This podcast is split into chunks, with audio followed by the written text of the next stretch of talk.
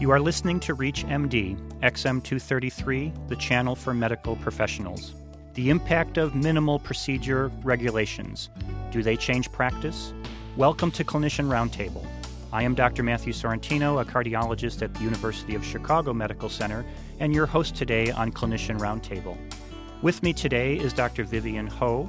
She is the Associate Professor of Medicine at Baylor College of Medicine and the James A. Baker III Institute Chair in Health Economics at Rice University. Recently, Dr. Ho was the author of a paper in the International Journal of Healthcare Finance and Economics concerning certificates of needs. These certificates of needs uh, are used by states to determine the minimal number of procedures that a institution may use. And I'd like to go into a little bit more detail about uh, this study and about the potential impact of this study. I know that in certain states, uh, certificate of needs have uh, been in place and then sometimes have been um, removed.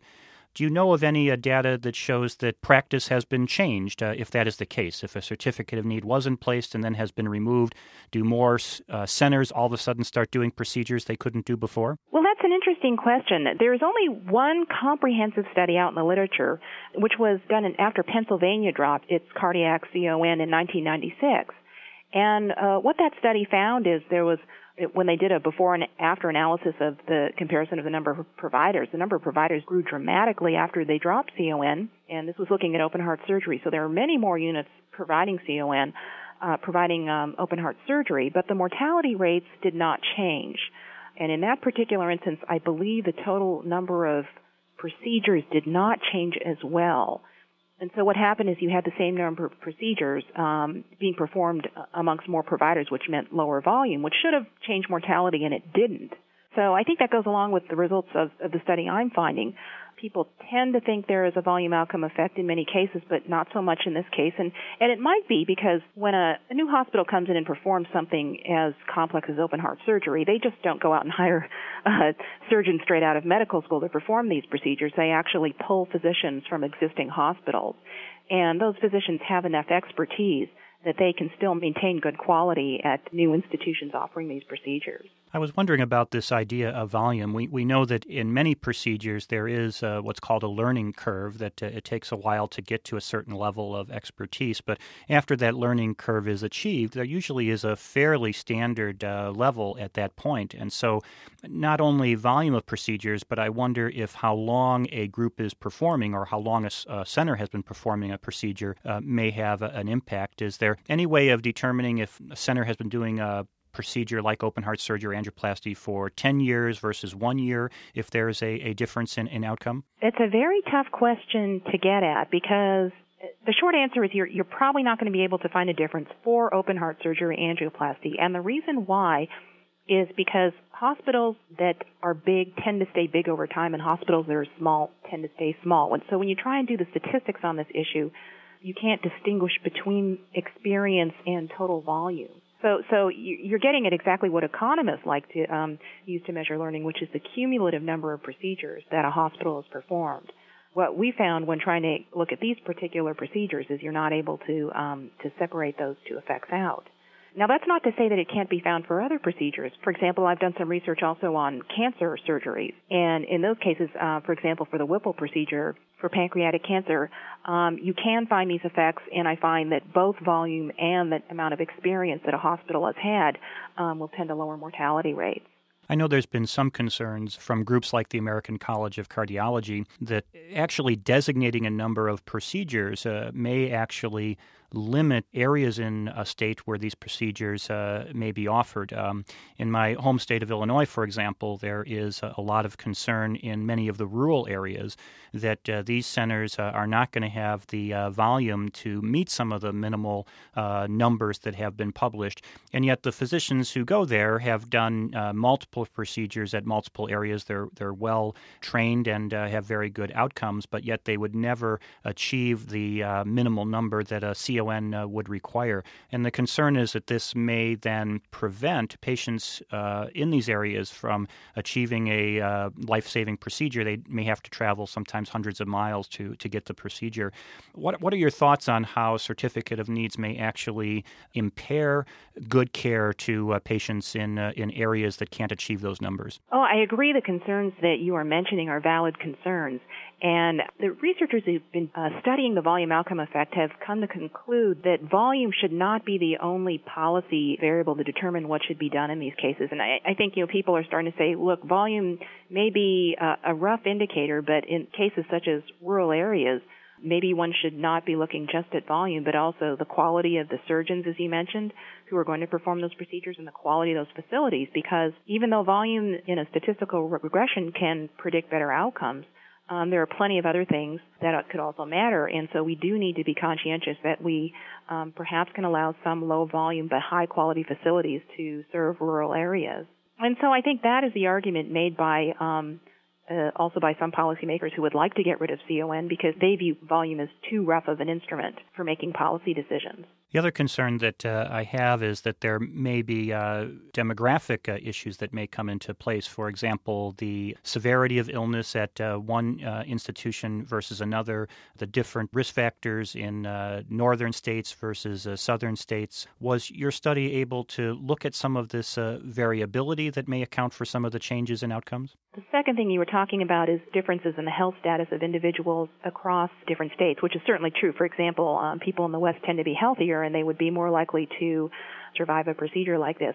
We did, in fact, control for those differences because what we included um, statistically is something called hospital specific fixed effects, but um, what it does is it allows us to focus on within hospital or within state changes in outcomes as a function of CON. So we're so we're not getting confused by these differences across states that, as you said, could confound the analysis.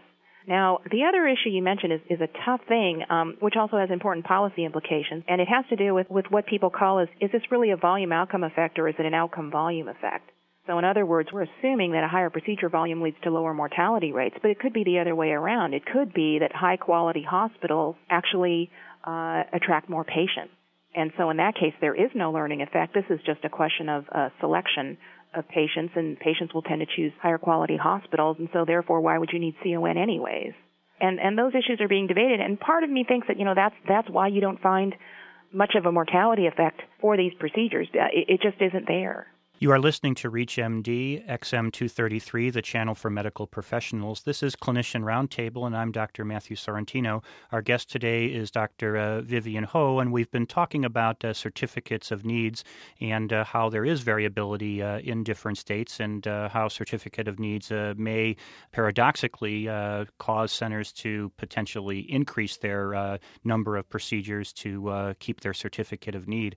I'm wondering about some of the um, potential potential lobbying of certificates of needs in states. Uh, I could see the potential situation where a medical center wants to stifle competition, and uh, a big center might lobby the state to uh, put a certificate of need in place uh, with higher and higher minimums to try to wipe out competition uh, around them. Uh, do you think this is a part of the driving force of, of this in, in some states? Oh, oh yes, absolutely. I, I tend to see that in the trade literature when uh, there are discussions or newspaper articles about one particular hospital wanting to provide open heart surgery in a state and, and the feeling that they are being barred and, and the lobbying is coming from hospitals that do have certificate of need. So a lot of that goes on and, and as a health economist I'm very interested in that because as you can imagine any time that you limit the number of firms offering a particular good or service, you provide a great deal of market power to those providers who are able to sell in the market and therefore they're able to raise prices.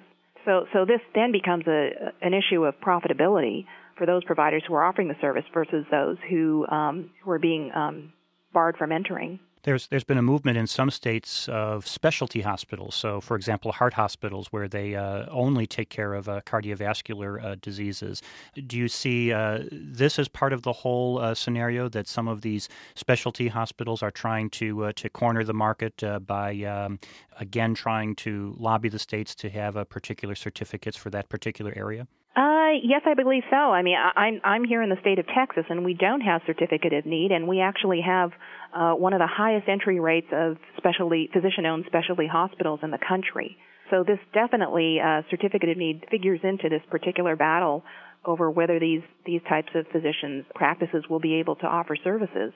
The concern in those cases is not just that they're they're offering procedures, but that they may be cream skimming some believe that what they will do is tend to choose the less complicated cases to operate on and uh, therefore leave the uh, more severely ill patients to the standard general hospitals who will then uh, have to incur higher costs for caring for these patients, but their reimbursement rate won't go up because a lot of these patients are covered by Medicare, where the reimbursement rate for these procedures is fixed.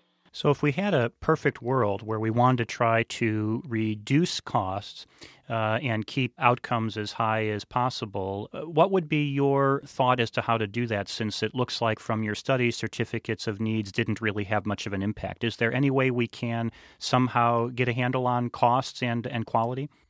The magic question, isn't it? Um, the I I'm following um, a belief by by a number of health economists now that we need to change the Medicare system so it does not reimburse so much for quantity of services provided, but for the quality of services provided. So, for example, Medicare does not reimburse as a function of uh, five-year survival rate for patients with um, a particular level of heart disease what they do is they reimburse per angioplasty or they reimburse per open heart surgery, which only provides hospitals and physicians an incentive to perform more aggressive procedures. And um, what we have to do is move towards a system where we're re- reimbursing instead for the outcomes and the survival rates of patients over time, regardless of the type of procedure they're provided. So we still give hospitals and physicians uh, a lot of freedom in decision making on what they want to provide, but also give them an incentive to try and provide it in the most efficient manner by telling them, look, there's a fixed reimbursement rate for this type of level of patient um, over the next five years, and you choose how to um, do that in, in the best manner possible sounds like that might be uh, more of a documentation nightmare to try to have long term uh, outcomes as a way of uh, driving uh, cost savings as well. Oh, absolutely. And in ways you could say this sounds like a like a very sophisticated HMO, and we've gone that route already. Um, but I think the difference now is that we actually are developing much better information technology. So as that improves and we're able to tra- track the characteristics of patients, um, then we can appropriately reimburse providers based on the baseline illness of the patient and saying, given a patient with these types of risk factors and illness um, will, will definitely give you money that will cover the cost of caring for that patient, a bit of profit, but um, we're also going to um, give you incentives to provide that care in the most efficient manner. I want to thank Dr. Vivian Ho, who has been our guest, and we have been discussing the use of certificate of needs uh, in relation to cardiovascular procedures. I am Dr. Matthew Sorrentino. You have been listening to the Clinicians Roundtable on ReachMD XM233, the channel for medical professionals. For comments and questions, send your email to xm at reachmd.com. Thank you for listening.